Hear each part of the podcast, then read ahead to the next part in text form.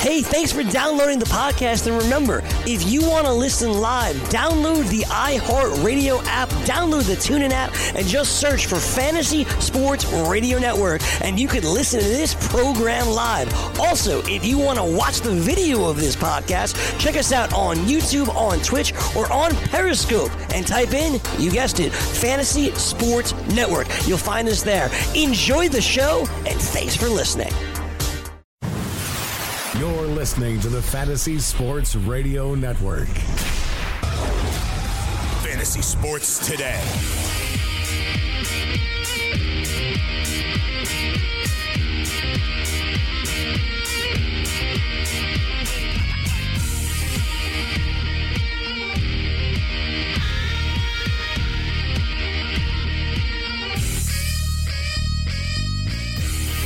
Welcome to FST, the Memorial Day Weekend Edition.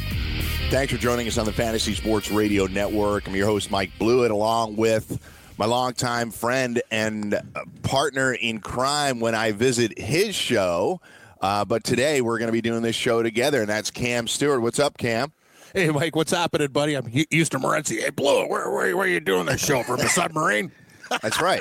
You sound crystal clear, like we could water ski right now. That's right. I'm at a legitimate microphone today and a legitimate studio setup.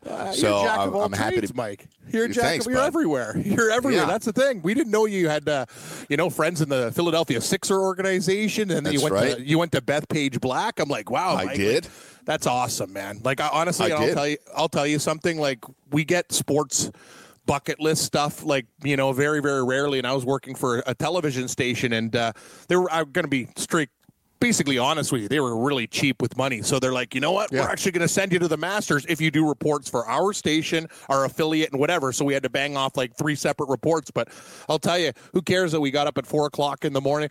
Mike, it was one of the best experiences of my life. And you know me, I'm a big golf guy, and it was awesome. Yeah. And I remember Brent Snedeker, that tournament, I've actually bet him. He was 250 to 1. It was the year he shot that 59. Like, I remember from that. Vanderbilt in Tennessee, Southern guy, really wanted to play well at Augusta, and it was the year he was leading after three rounds. And I'm like, oh my god, I'm going to win! Sunday. Like, he sure did.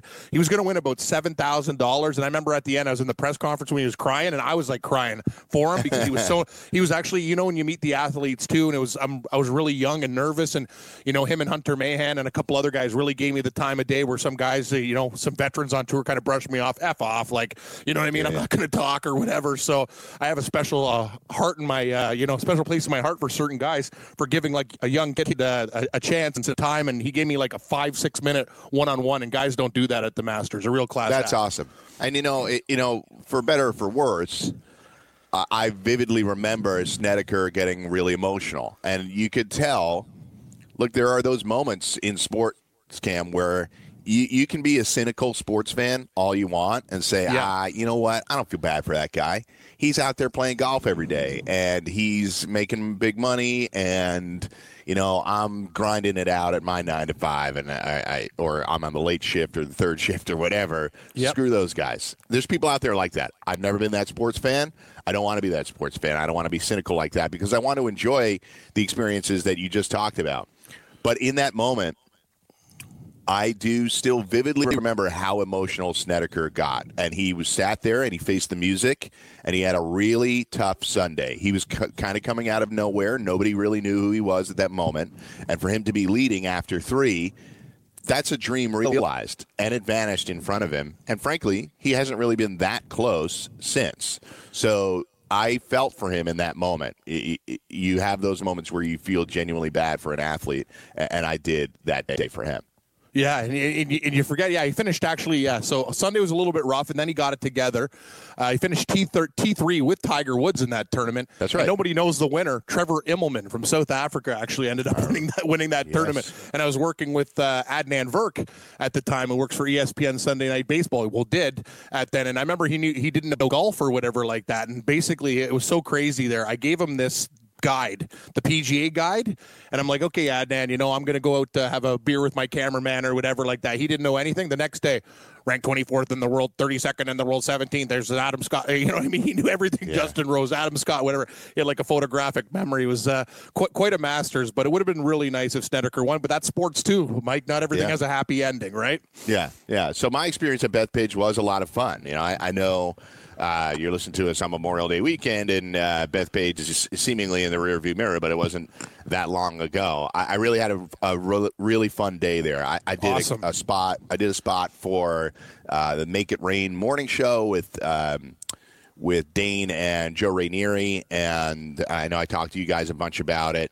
The weather that we thought might hinder the play in that tournament wasn't really a huge factor. It was warm enough. The greens were a little softer than they usually are, but that course is brutal. And I don't know that it always shows on television, but when you're there in person, you understand how difficult the course is for a very specific reason. As you know, the rough on that course is extremely difficult. You have to keep it in the fairway. Similar to Shinnecock last year, which I also went to, you have to keep it in the fairway. But what makes it so difficult are the blind approach shots, Cam, on that course. Yes. There are many, many greens which are up on hills, and if you're a regular hack golfer, you can't be on Bethpage Black. You can't be out there because you'll shoot 200. And no. Gabe was saying 160. Yeah. I'm like, no. If we counted every shot, probably like 240.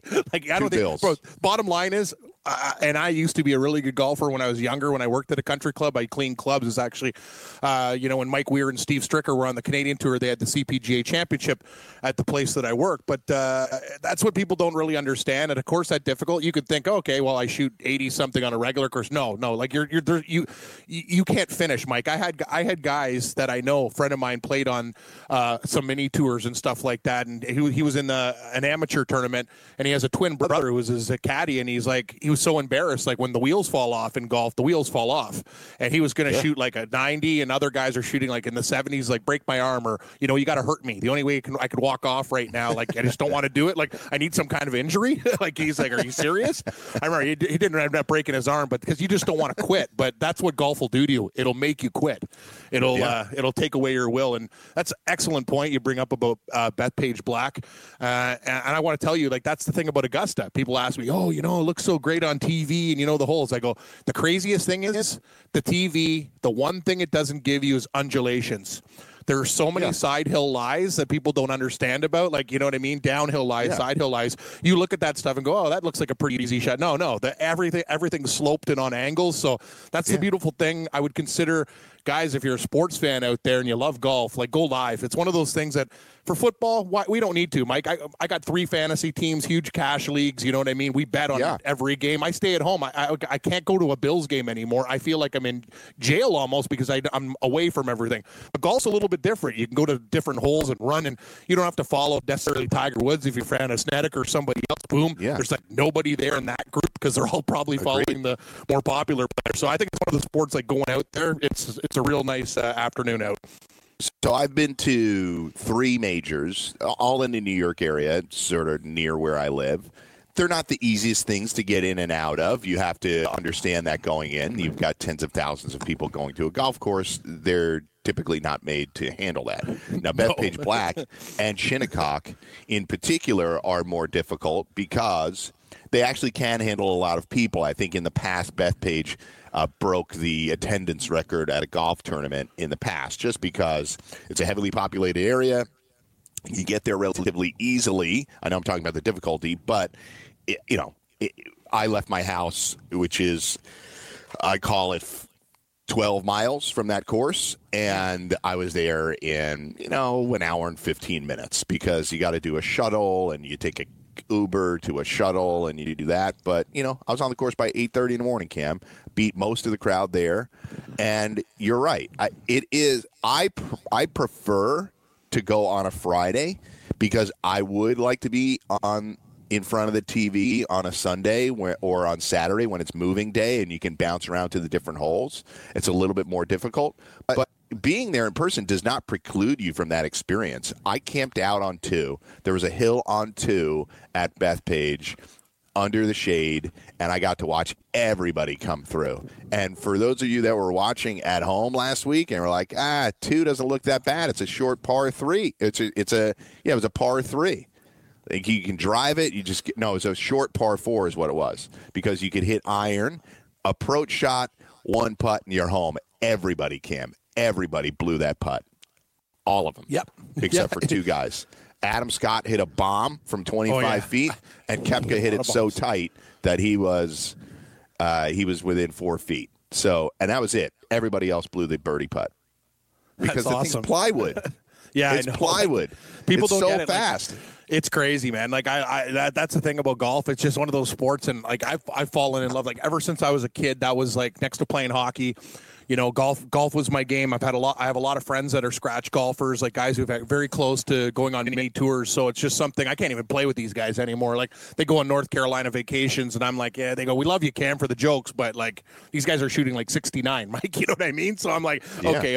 I can't get involved in this cash game. And same thing, like even Glen Abbey, which isn't a very like as difficult course, not even in Bethpage Black's league, but they try to replicate the Tiger Woods bunker shot, one of the most famous shots when he went over the waterway onto the 18th hole and stuff. But on TV you're like, whoa, that looks pretty cool. You look at it in real life, man, nobody, it's almost like it's a miracle. You're like, there is no way this guy could have done that. Possibly. And every turkey tries, every duffer tries, and they're like 150 yards short, flare it there.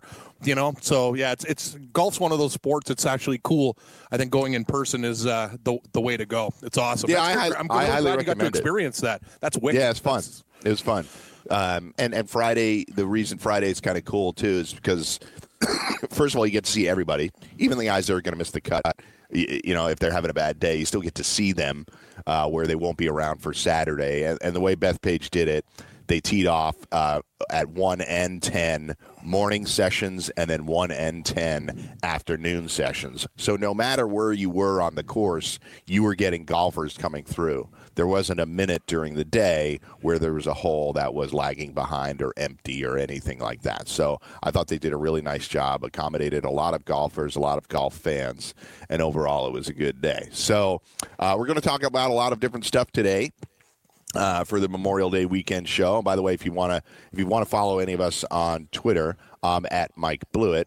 The network is at FNTSY Radio. And Cam, you are at Cam Stewart Live, correct? Correct, Mike. Good stuff. Yeah. Gabe busts my balls all the time. You should be on social media more. I'm like, I got a girlfriend, you know what I mean? I'll tweet out like some golf picks and a couple other things, but yeah, I could be better on social media, Mike. But hey, football season, it's a few months away. I know we get very active because we got our hands in a lot of pies when the NFL gets going. No doubt. I mean, I'd like to be better on Twitter. I'll be the first one to admit, but much like you, I got two little kids. I got... professional responsibilities. We got this show. My parents are getting older. There. I take them to their appointments. Like that's one of those. We got to do what we got to do. That's the bottom line. Right? It's hard to be. It's hard to be locked in all the time. But follow us, and you can find out where we're doing shows and everything else. We'll have guests on later today. Bob Lung from Fantasy Football Consistency Guide. He's going to be on with us later to talk football. We're going to have fun with the show today. We're going to keep it. We're going to kind of take a step back and not get specific about games over the weekend, but maybe talk about the outlook. Today, really, in my estimation, maybe even it was yesterday, it's kind of the unofficial start to summer. Memorial Day barbecues happening for a lot of people all throughout the weekend. And even though you are my neighbor to the north, I'm sure you can partake in a Memorial Day barbecue just for fun. Big time, Mike. I celebrate both holidays. That's the way I roll, because you know me, right? Smart. I like to go to all events, and working at Fantasy, I'm a lot of guys are from New York, so even if I work the Canadian holidays, I take the American ones off, and I'm just waiting for this. Hopefully, the weather it gets a little bit better. It's been nice the last couple of days. Just to further your point, Mike, before we get to baseball, football, and everything else in the segments moving forward, I learned a lot from that from the golf tournament too. Just I think it was a good prerequisite to like guys like Matt Wallace, who play on the European tour, like look for him at the Open Championship down the line. I agree. Jordan Spieth starting to find game. You know what I mean? So if you can put in a nice top 10, top 20 performance at Bethpage Black, look at some of those guys that didn't fade under pressure, because if you can play that track, you know what I mean, and keep it together and not blow up, you should be considered into the rest of the majors coming up in the future year. I think he'll have money on Tommy Fleetwood at every major until he wins it. I agree with you 100%. I agree with you 100%. He's just got game that can win a major. I don't know what happened at Bethpage. It's he can't put four rounds together. It's weird. And all of a sudden, he starts like Ricky Fowler. Yes, Ricky Fowler's another great example. But Fleetwood, his ball striking is one of the best in the world. And all of a sudden, some days, and you know what? Nobody burns more edges than that guy on putts. Yeah. Like, he never misses a putt by like 6 feet. It'll lip out or, you know what, fall up short. Actually, one of the things that he does that drives me crazy, Mike, right on line, short. Yes. Right on line, short by a ball. Short by just a little bit harder, buddy. I know, guys, yeah, you got to bet Tommy Fleetwood. And at the Open Championship, he'll be on the list. But watch out for guys like Matt Wallace and Eric Van Ruin, like guys like that. I follow golf a lot, and you'll get a nice price, like 50 to 1, 80, 100 to 1, stuff like that, even for, you know, sprinkle around top 5 and top 10 bets, too. Yeah, I think, you know, you're not going to get a great price on speed, but I thought it was really encouraging the way he played over the weekend at Bethpage. So definitely a guy to look for. Most underrated thing I saw over the weekend, Paul Casey's got Popeye forearms like I've never seen in my life. Yeah, he's ripped. He's a compact British golfer. But the guy is jacked. Like you would expect him to not be a golfer the way he looks. So we'll come back. We'll talk baseball, outlook for the rest of the season, home run titles, injury updates, and more. It's FST. We'll be right back. It's Mike and Cam. From the NFL to the NBA, DailyRoto.com is the place to win millions in daily fantasy. You can get the best DFS NFL coverage all season long for a price of $129.99 or dominate the entire daily fantasy sports realm with the Elite Package at $59.99 per month. If you use the promo code FNTSY, you get 10% off your Daily Roto Package. Go to DailyRoto.com, pick your NFL or Elite Package, enter promo code FNTSY, and you'll be on your way to becoming the next Daily Roto millionaire.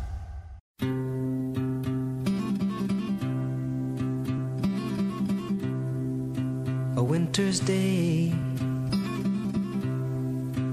in a deep and dark December. You don't get a lot of Simon and Garfunkel on a Saturday morning sports show. If Sean played that on our afternoon show, he'd be getting pieces of speaker in his head. Sure. I'll tell you, Mike. You don't get a ton of it. But the hot talk, this will not stop the hot talk from flowing. I assure you on this Memorial Day weekend edition of FST. Thanks for joining us. I love Angle too. You know, we do the show. I know, Joe, you do the really pre stuff, and I do the afternoon stuff. And then when Angle's there, that guy, he just like before I just crack up going into breaks. I love that guy.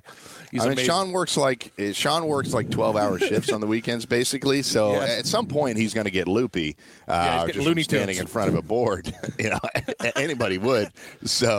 But he does a great job. So happy to have him here with us on this show, and we'll bring him in a little bit later to chat about whatever he wants. He I'm sure he'll want to talk about Game of Thrones, but I don't watch it, so I can't contribute, and he might spoil stuff for people that are a season or two behind. I blindly bet it, Mike, just for a joke. I wanted to do a comparison, like so some of the sports books offer, you know, the presidential props, the crazy props, and whatever, and it didn't go very well. So it's one of those things. I'm like just basically dicking around with $5 and $10 bets. Ooh, this guy sounds pretty interesting. Will he die first? Like we just kind of did a test, and I'm like, wow, that's the world we live in, though. You could bet on anything, but I'm not really a Game of Thrones guy either. As we talk about, I probably would get into it if I started watching it, and the problem is I can't. I'm almost preventing myself from watching good shows like that now because of time. You know what I mean? Because other things won't get done. That's the problem. I don't need to be addicted to another show. I got a lot of things totally that I'm already hooked on. There is a time in my life where I consider myself to probably be a movie snob, and I watched every new show that HBO could pump out. And then, frankly, I started broadcasting a while back. So, you know, 15 years ago, I was the guy that was seeing every movie. Started broadcasting a lot more and got married, had 2 kids, and then everything went away. So the only time I ever watch a movie now is if I'm on a flight somewhere where I can lock in. And I understand it isn't the greatest experience, but I can lock in and just, you know, have my thoughts to myself and kind of catch up on whatever Oscar winner I missed over the previous year. But to your point, like, you know, we're watching games every night. So how much time do I have for Game of Thrones? I think it's good to take a respite at some point, but typically I'm doing that, just hanging out with the kids or actually speaking to my wife. Yeah, movies too. I'm not just saying that. Like my girlfriend and I, she wanted to go to a movie, and then she was going to go with her friend, and we're just going through them, going at like Pokemon Undercover and stuff. I'm like, pass. Like I'm like, you know what I mean? See that so badly. Well, that's it. I might have to do that today. Undercover. What is it? Undercover Pikachu. Pokemon, yeah, like, Detective Pikachu. Pikachu. Yeah. Like so yeah. I'm like, okay. Yeah. Thank you, Sean. Yeah. I was just, and I'm going through it. I'm going, and I'm like, wow, where's that like movie that I really, really want to see? And then I'm thinking, Mike, it's kind of like the formula, like the way the NFL is. Maybe just throw some bombs and you know get a pass interference flag. It feels like just movie-based movie. Queen, you know what I mean? Bohemian Rhapsody, and then they got this Elton John movie coming out too. It's like this seems like those are ways to print money nowadays. You basically have some like retro movie film and cha-ching, do it that way. Absolutely. So, all right, let's turn things over to baseball. Sure. I know you have a few injury updates which are important because some of the guys that are dinged up right now are off to great starts this season. Yeah, big one, Mike. We talk about Springer on the Houston Astros, and he just came back from that back injury and now on the IL with a hammy injury. So you got to be a little bit concerned about that injury, too. Houston's rolling right now, so you don't really have to worry about it. You know what I mean? He could take an extended period of time. Nothing's going to happen to them. They're easy division. They're cruising, but kind of concerning because one, as you know, Mike, one was a back injury, and that he's back from the back injury, and now it's a hammy. Yep. So you look at a guy like him, too, also, you know, hitting the ball deep in the home run. He's a max effort player. Yes, he is. Yes, he is. So the only downside to those guys is this is just going to happen. I think you have to live with it. It was Ken Griffey 20 years ago. It's guys like George Springer now. He's not the only max effort player out there, but I love watching him.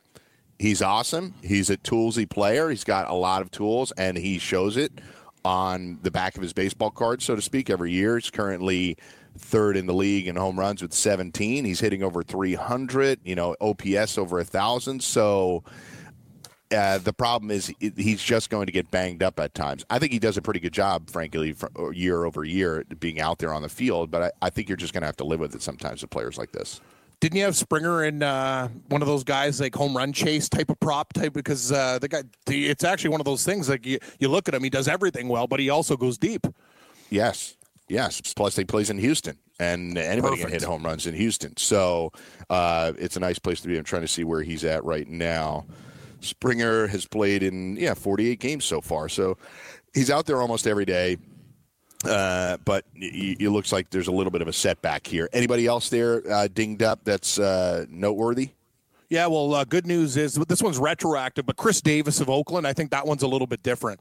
You talk about he's been on fire. The injury retroactive to May 22nd, Mike, but I'll tell you something. It's a left hip oblique contusion, and that's something to worry about there. And Oakland's a hell of a lot different than a team like the Houston Astros there. They need his bat.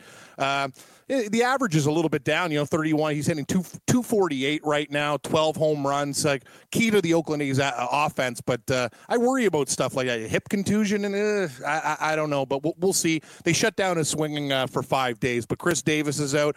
Some positives, Trevor Story doing some great things. And what can you say? I know a lot of fantasy owners reaping the rewards. My buddy in a big league, he's on fire right now. Fastest shortstop ever to reach 100 career home runs. By a lot, too. Yeah, by a lot. A-Rod, for those of you wondering, A-Rod was the person whose record he beat. A-Rod hit his 100th homer in 470 games. Story did it in his 448th game. So he beat it by a pretty good margin. A-Rod obviously continued to tear it up for decades, but Trevor Story, really good player, plays with another excellent player, Nolan Arenado. They have a hell of a left side of the infield there in Colorado for a long time. I'm a big fan of Story. I don't have him on my fantasy teams this year, but a nice accomplishment for him. Yeah, you talk about it. When he first came into the league, what was the problem? Like the strikeouts, right? He's one of those guys, but his power is absolutely stunning. You're also playing in a beautiful ballpark, best of the best for doing stuff like that. So Trevor Story, he's a guy, I absolutely love him, and I think he's just becoming a better all-around baseball player as time progresses with the power. And kind of a shocking thing, I know the Twins, second team in history to hit 100 home runs in their first 50 games, and if you were to make a bet, I don't think you'd have the Minnesota Twins listed.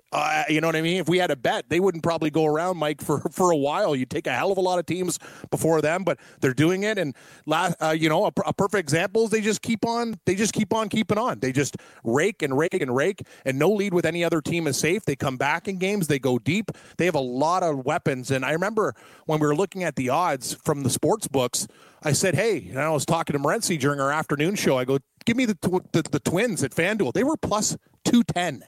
They were plus 210 a while ago to win that division. Now they're laying 40 cents. And yeah. I got to be honest with you, Mike. I'm not sold on Cleveland. They have the injuries with the pitchers, and history says even over time they tend to regress. They get hurt, and I just think that maybe this is the year. We've been waiting a long time, and Sano's back. He's not really doing anything. There's just so many other guys on the team and underrated guys. They get production from the catcher position. Anytime they throw Garver in there, boom! Like, it's really, really nice to see, because Minnesota is one of those teams you thought they could be, like team that fits the sleeper mold, and now they truly are. Yeah, so a few things on the Twins. First of all, Sano went deep, finally. I have him on my fantasy team. He was somebody that I drafted really late. I stashed him on the DL. I'm happy to have him now because he's in a power-filled lineup. They're on pace to hit 327 home runs, which nuts. Would beat the Yankees mark that they set last year by 33 plus 27. By 60. So they beat it by 60. Obviously, I don't expect them to keep up that pace, but it's really interesting because we've had this team that is sort of on the come here for a few years, particularly with hitters that we expect might come together. I think this is a confluence of events that really makes them look as good as they are right now, and I'm not throwing cold water on them. They got a new manager in Rocco Baldelli, which seems to match up with the personalities well. It's a young team. He's a younger manager, first-time manager. So I think that comes together at the right time.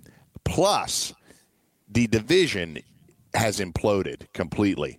Two horrible teams. The White Sox obviously are in the midst of trying to build this team back up with their younger players and all the trades and acquisitions that they made for younger players. And Cleveland, which was probably my favorite total bet going into the year, was the Cleveland under. I Good just call. Did not like the way that this season could play out for them. Now, with the pitchers getting hurt, it looks even better. But I just thought the Indians were on the wrong side of it this year. And the Twins were really the one team you could look at, Cam, and say, well, who's going to be vastly improved this year? Sure as hell wasn't going to be Detroit and Kansas City. Detroit hasn't even reached rock bottom yet.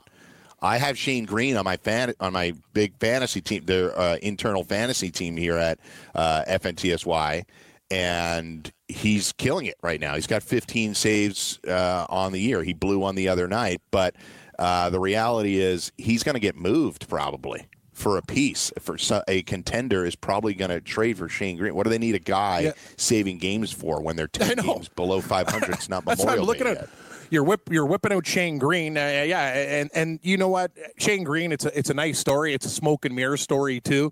With those saves, I know he's going to implode, and I'm with you. That's a great call, Mike. Like the Detroit Tigers, basically, when you're in a situation where you're 400-1 to win a division, you have absolutely no hope. You basically say, you know what? Everybody's up for sale. It's the grocery store here. Who do you want? Who do we want? We want prospects. Right. We want to fill it up. And the scary thing about the Twins, to your point, you bring up excellent points too. And I've always been a huge Rocco Baldelli fan too. They're now minus, when you look at it, the odds, like minus 300, minus 400. They were plus 210 a few weeks. You know what I mean? Right. So I think a lot of gamblers, too. It's not just they're coming on and going, okay, well, the White Sox are 150-1. They have some nice potential, nice pieces, but they're young. I like Giolito's been pitching better. The Tigers 400-1. Kansas City's a dumpster fire, and all we have to do is beat Cleveland. It's a really nice situation as a gambler to go, you know what? We only have one horse in this race. We don't have to deal with three or four. And the line value for the Twins is absolutely evaporated. Mike, and they had the highest run.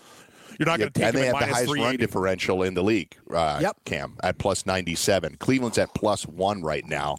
So they're about where they should be. They're hovering around 500. What happens when Buxton totally figures it out too? That's right. That's just another guy there. Like I look at their lineup and it's just a bunch of guys that don't really get respect, prospects that are going to start to get better. And yeah, they're a very dangerous baseball team moving forward, Mike. I got to be honest with you. I wish we had them at the start of the year to win that division. I was with you. I was down on Cleveland when we did our over under totals, team totals at the start of the year. I was down on Cleveland too. I have a bet on a couple books at the under. I just didn't think at the time to correlate it with the Twins winning the division. I should have probably done that. Would have been a smarter move. Yeah, most underrated comment that you made in the last couple of minutes is that Chris Davis is only hitting .248. The single most amazing thing in the history of baseball statistically is the fact that the guy hit .247 four straight years, and he's hitting .248 right now. It might be five in a row. It's unbelievable. Yeah, I've never seen that. It's the most unbelievable stat that I could possibly think of is the guy hitting for the exact average. And it's not like he's a part-time player. He's not a full-time player. That is such a good point. 247 on the nose. It's almost like, doing, a 12-game parlay card, betting in football and going zero every single, you know what I mean? It's almost harder that way to not get one game right when you're trying to win. This guy, year after year after year, Mike, it's got to be equivalent. Like if we threw that in the super math machine and you're a really bright guy, that's got to be almost like, I'm not going to say major lottery odds, but it's got to be somewhere where like it's astronomical for that to happen. I don't even know what the odds would be. It would be like picking the tournament, the NCAA tournament perfectly. Yes. It would be like that. Like, it's impossible. It's impossible that would happen with all the amount of outcomes, the plate appearances in the amount of time he did that. 440, 610, 652, 654, and now another 173. The number of outcomes that it would take to get to the exact same batting average over four seasons is incalculable. So that's a great observation by you. That's just stupid. You're right. Yeah. Like, that's one of life mysteries, like the Caramilk secret there. I was going to ask you about the MLB East. That's, if you're talking about divisions and whatever, like right now you got the Yankees at about $1.30 to win that division. The Rays plus $270, Red Sox plus $300. We won't even talk about the Jays 500-1, Orioles 2,000. See ya. But three teams with a legitimate chance in the East. That's where betting becomes very, very interesting. Boston at plus $300 seems a little bit intriguing, don't you think, Mike? I think the value you're going to get here is the Sox. The problem is that they are probably better built for the postseason than they are the regular season right now because the bullpen is a mess. They do have to make an acquisition before the deadline, and you would trust that Dave Dombrowski will do that. But they're back on their feet. It's not like they're a bad team by any stretch of the imagination. They didn't play well, and the bullpen stinks. In the long run, they're only 6 games out. It's Memorial Day weekend. That can vanish in a week, whether it's now or in September. So I think if you're playing the value game, clearly you want to be on the Sox here. I'm on FanDuel Sportsbook, so it's at plus 280. Plus 280, yeah, still in the ballpark. By the way, those guys get some wicked props. When we're doing those ads, I'm like, God, I got to get to New Jersey. You know what I mean? Yeah. Like they do some really cool things, and that's another thing. Remember that hockey game, the Blues game. It was a while ago then. Remember, I can't call up my book and go, you know what? Well, FanDuel in New Jersey's refunding a bet because a guy scored an overtime goal on a hand pass. And I had a lot of things going on with the Blues, Mike. It wasn't just like $50, $100. Like it was a significant amount of money. I can't call up my book or my guy, hey, that Blues game? Whoa, I had some really bad luck there. You think about refunding my money? They laugh at you. So I got to hand it to those guys. They've done really great with the customer service. They're figuring it out. Yeah. And when you do things like that, you're going to have customers for life. So I know it's also good advertising for them, but that's a great way to be when you open a book, not stiffing people early. You're giving them a reason to bet at your house. Plus, they took it on the chin. They lost a 16-team parlay recently. Mike Cardano told me a guy put together a 16-teamer, and he put a lot of money down on it, which when Mike Cardano explained this to me, I said, who puts that kind of money down on a 16-team parlay? You're just lighting it on fire. Yeah. But this guy got creative. He did cross sports. He hit it. Smart. It's amazing. And he won an absurd amount of money. I'm sure the sports book will share it at some point if they haven't shared it already. But it was a massive parlay, and I think it's going to cause them to be in the red on the month. I'm laughing because the sportsbook's going to be fine in the long run. Oh, they'll be fine. Run, Cam. I'm not really concerned about them. We always laugh about the Vegas stories or the sportsbook stories about how they took a beating over the weekend. I'm like, well, you're building a new casino currently, so I think it's going well for you overall. Let's come back and do the home run props, home run champ props after the break. It's Mike and Cam. Home run props for the rest of the season after this. From the NFL to the NBA, DailyRoto.com is the place to win millions in daily fantasy. You can get the best DFS NFL coverage all season long for a price of $129.99 or dominate the entire daily fantasy sports realm with the Elite Package at $59.99 per month. If you use the promo code FNTSY, you get 10% off your Daily Roto Package. Go to DailyRoto.com, pick your NFL or Elite Package, enter promo code FNTSY, and you'll be on your way to becoming the next Daily Roto millionaire.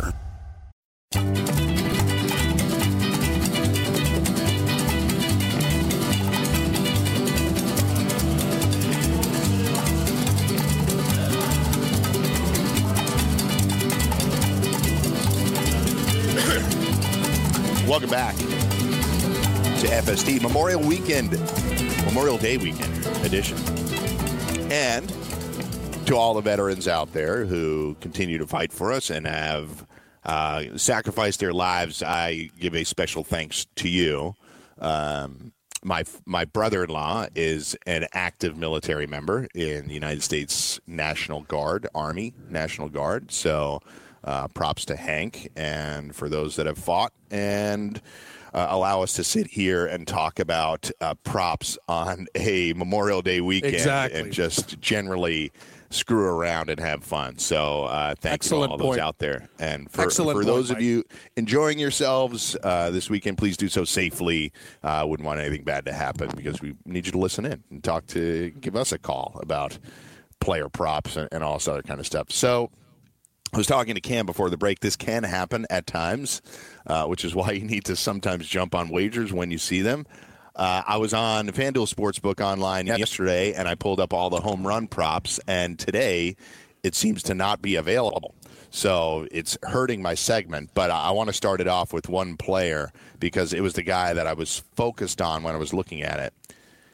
At the beginning of the year, Gary Sanchez was 60-1 for home run champ. Now they don't break it down by league; it's just who leads the MLB in homers.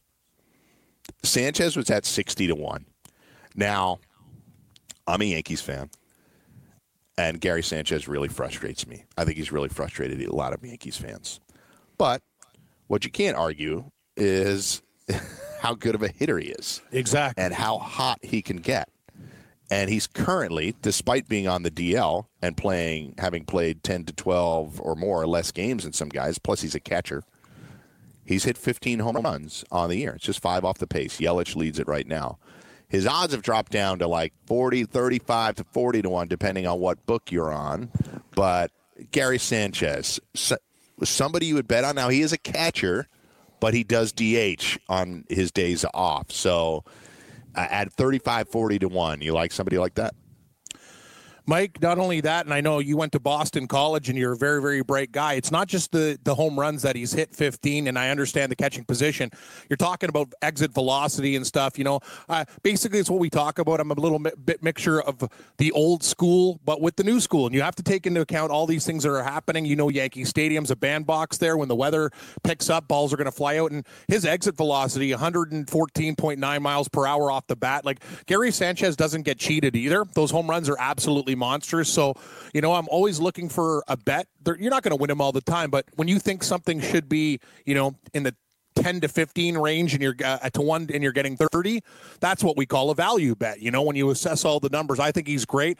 I also, Joey Gallo, you'll probably only get probably about 6 to 1 odds. Yeah, it was less than that yesterday. Was it five, like, 4? Maybe? Yeah, it was like 4.5, I think. Plus so, 450. Yeah. I like Gallo, and I'm for me, Mike, you know what I mean. Sometimes you gotta you gotta look at other parks. Cincinnati's another park that you can and quietly falling under the radar. I think this guy would have to be in like the 80-1 range. Suarez, doesn't he got 14 dingers already for Cincinnati? I'm looking it up right now. Eugenio, yes, it's exactly where he is. Eugenio Suarez. Yes, I've been. You know what I mean. And he doesn't get cheated either. I'm just saying, for when you want to look at sometimes in a horse race, we take wow, that horse is really good. I understand there's other beautiful horses in the race, but I'm getting a really good number on him in Cincinnati. But I love where you're going with Sanchez.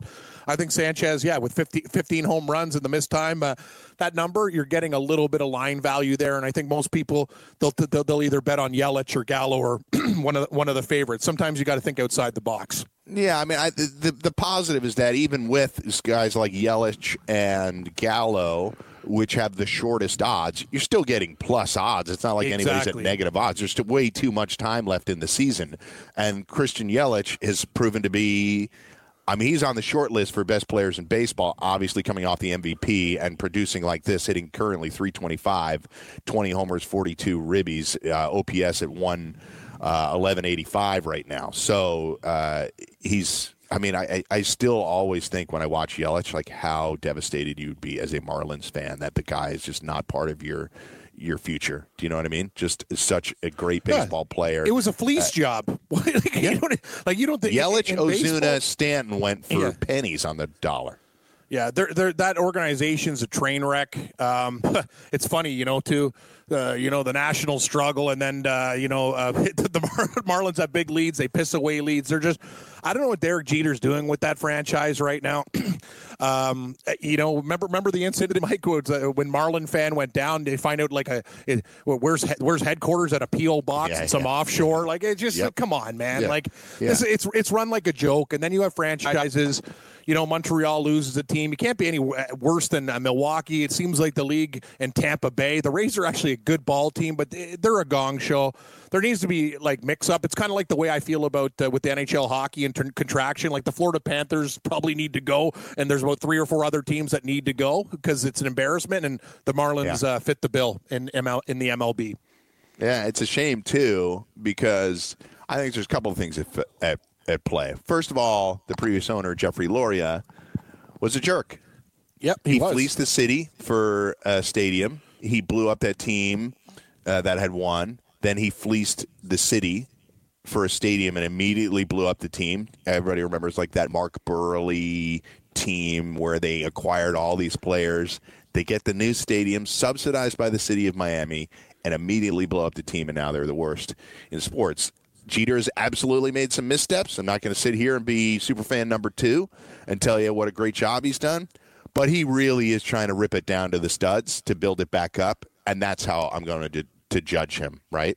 He said some things that are unpopular and flat out wrong, but I got to give Jeter 2 or 3 years before I start grading him. Do you know what I mean? Because they blew it up all the way down to the studs. They didn't have a legitimate farm system. They have to work on that. Long term, it isn't going to be a team that is flush in revenue. I don't think ever. I just don't think Miami supports teams like that. Even the Dolphins. The Dolphins are really the only game in town. You can't talk to me about the Heat because that was an extremely once in a lifetime unique scenario. What happened there? Even when they were there, Mike, with the Heat, I remember those runs too. They still had empty seats. Yes, during playoff games, the Heat were an absolute joke. Like when you from a fan basis, like you said it, you hit the nail on the head. It's a hot city. People like the nightlife. They're out partying. They go to the beach or whatever. Sports they're on their boat.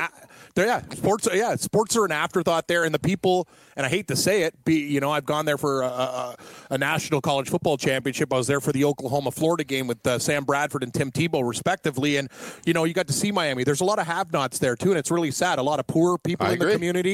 So they can't afford going to the games. The stadiums, it's a gong show. The Miami sports scene's a gong show. Hell, when you go to a game, an NFL game, there's more Bills fans there. Oh my God, let's go to Miami for our family trip. We'll rip it up. We'll party. Single guys go grab their buddies. Let's go on a wicked trip and go to South Beach. Yeah, yes. The Miami sports scene stinks. Here's the best way I can phrase my opinion of Miami. And look, Steve Ross has not done a good job. He's a extremely wealthy and successful businessman, and he has done everything he can from a business standpoint to try to improve the Dolphins. But from a football operations standpoint, it's been a nightmare since he's been there. They continue to struggle around this 7-9, 6-10. Oh, we made the playoffs. We're turning it around. But meanwhile, that hurts you in the long run. This is the first time they're stripping it all down to the base and building it back up. But what I was going to say regarding the fan base is the most passionate Miami Dolphins fans I know. And Cam, we are in this world. We are listening to people. We are talking to people. We're around sports fans constantly. The most passionate Miami Dolphins fans I know are not from Florida. They are from New York. They grew up. They're around my age. They grew up in the 70s when people often ask me why I'm a Steelers fan. There is a dynamic amongst New York, New Jersey, Connecticut, let's call it greater New York City area. There is a lot of us that are not Jets and Giants fans because in the 70s, those franchises were awful. They got blacked out on TV. Good call. We weren't going to go to see games there. So who was on when I was 6 years old? The Steelers, the Cowboys, the Dolphins, the Raiders, the Vikings. So you will find from this area legacy fans that are fans of the teams I just mentioned and not the Jets and Giants. Some people eventually switched over. I didn't. Many people didn't. So if you're wondering why the guy with the Long Island accent is wearing a Dolphin sweatshirt, that's why. Yeah, it's like here. It's like here in Buffalo. Right, you have, Canada, like that's the thing. You get the Bills game, you get Buffalo News, there's a fire in Cheektowaga, like, you know what I mean? It's Irv Weinstein, it's 11:07, do you know where your children are? Like you become, Rick Jenneret, the voice of the Sabres, Mayday, Mayday, like it's a part of our culture, you know what I mean? Like that's the news we get. Like you look around, Bills fan, a lot of Bills fans, but and then their buddies become Patriot fans just to stick it to Bills fans because the Patriots are successful or whatever, right? For me, just being a Seahawk fan, it was just when I was a kid, I'm like, wow, look at Steve Largent and Jim Zorn and Dave Craig, and I really like this running back Kurt Warner, and they were playing Denver on a game, and I was a kid when I was getting into sports, and then they were on again, and they upset Kansas City. It's like, wow, this became my team. I'm a Seahawk guy, but that's a great point that you bring up. A lot of transplanted New Yorkers too living there. It's just a real bad community for professional sports teams, and I follow hockey a lot, Mike, and the Panther franchise is an absolute joke. They used to be able to go to the liquor store, hey, buy a bottle of Smirnoff, get the Panther tickets, like, you know what I mean? Yeah. Go to McDonald's with your if you buy a family meal, and these tickets, like, sometimes are not even nosebleeds. It's like, look, what are you doing? The good teams have to do that. Good teams have to do that. You can imagine what they're trying to do to get people to go see a hockey game in South Florida. It isn't a city that can sustain for professional franchises, and they have that. I know it's a major city; it's got a big population, but it's not the culture there. No, they're at concerts; they're on their boat. You get better attendance at a regatta than you will at a Florida Panthers game by a mile. So I know we're going to go through the NFL props, the team totals, but I got to believe with Rosen, like even and in that division with Buffalo getting better, even though the Jets is a bit of a gong show, I believe in Sam Darnold, and I think that they're going to get better too. I'm not sure Gase is the right guy, but I got to believe Miami's just going to be absolutely horrid. Bad to a point of, what do you think, Mike? Like four wins, I'm thinking around that number.